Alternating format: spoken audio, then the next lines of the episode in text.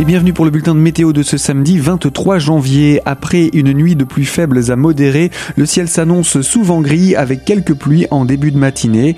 Dans l'après-midi, euh, le ciel devrait s'améliorer et ce jusqu'à dimanche euh, avec des températures qui restent exclusivement positives. À l'aube, 2 à 4 degrés sont attendus, 3 à 6 degrés pour les maximales. Le dégel est donc bien prévu pour cette semaine. Pour les temps des jours à venir, l'humidité revient après-midi. Le temps s'améliore à nouveau lundi et l'atmosphère est beaucoup plus douce avec une évolution encore incertaine pour mardi. Vous retrouvez toute l'information météo en parcourant notre site internet sur le www.radiocristal.org.